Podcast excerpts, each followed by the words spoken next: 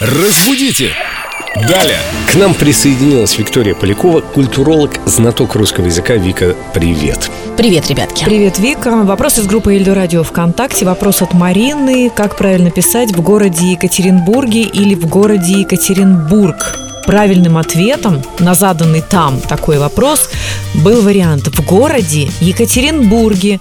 Мама говорит, что оба ответа неправильные, так как следует писать «в Екатеринбурге» без слова «город». Ну и так далее. Обоснование приводится. Что ты скажешь? Наши любимые топонимы. Много раз мы их разбирали, разберем и еще раз. Географические названия, которые используются с родовым словом. Город, село, хутор, да все на свете. Бург какой-нибудь? Нет, вот, кстати говоря, эта часть названия, она вообще никак не влияет. Там может быть название и Санкт-Петербург, и Екатеринбург, и любой... И Волгоград. Да, любое название, содержащее в своем названии такой вот каламбур слово «город», не имеет отношения к тому, какое окончание будет. Ну, то есть, если мы говорим в городе каком-то, в городе Екатеринбурге, Санкт-Петербурге, в городе Москве, то из-за присутствия вот этого родового слова в начале, второе слово согласовывается с ним и тоже склоняется, вне зависимости, есть там бург или град в конце названия или нет его. То есть мы не говорим в городе Москва, в городе Санкт-Петербург? Нет, это категорически неправильно. Правильно, в городе Москве, в городе Екатеринбурге, в городе Санкт-Петербурге. Совершенно верно, да. И, кстати говоря, многие почему-то думают, что это какие-то нововведения. Мы уже какое-то время назад разбирали эту тему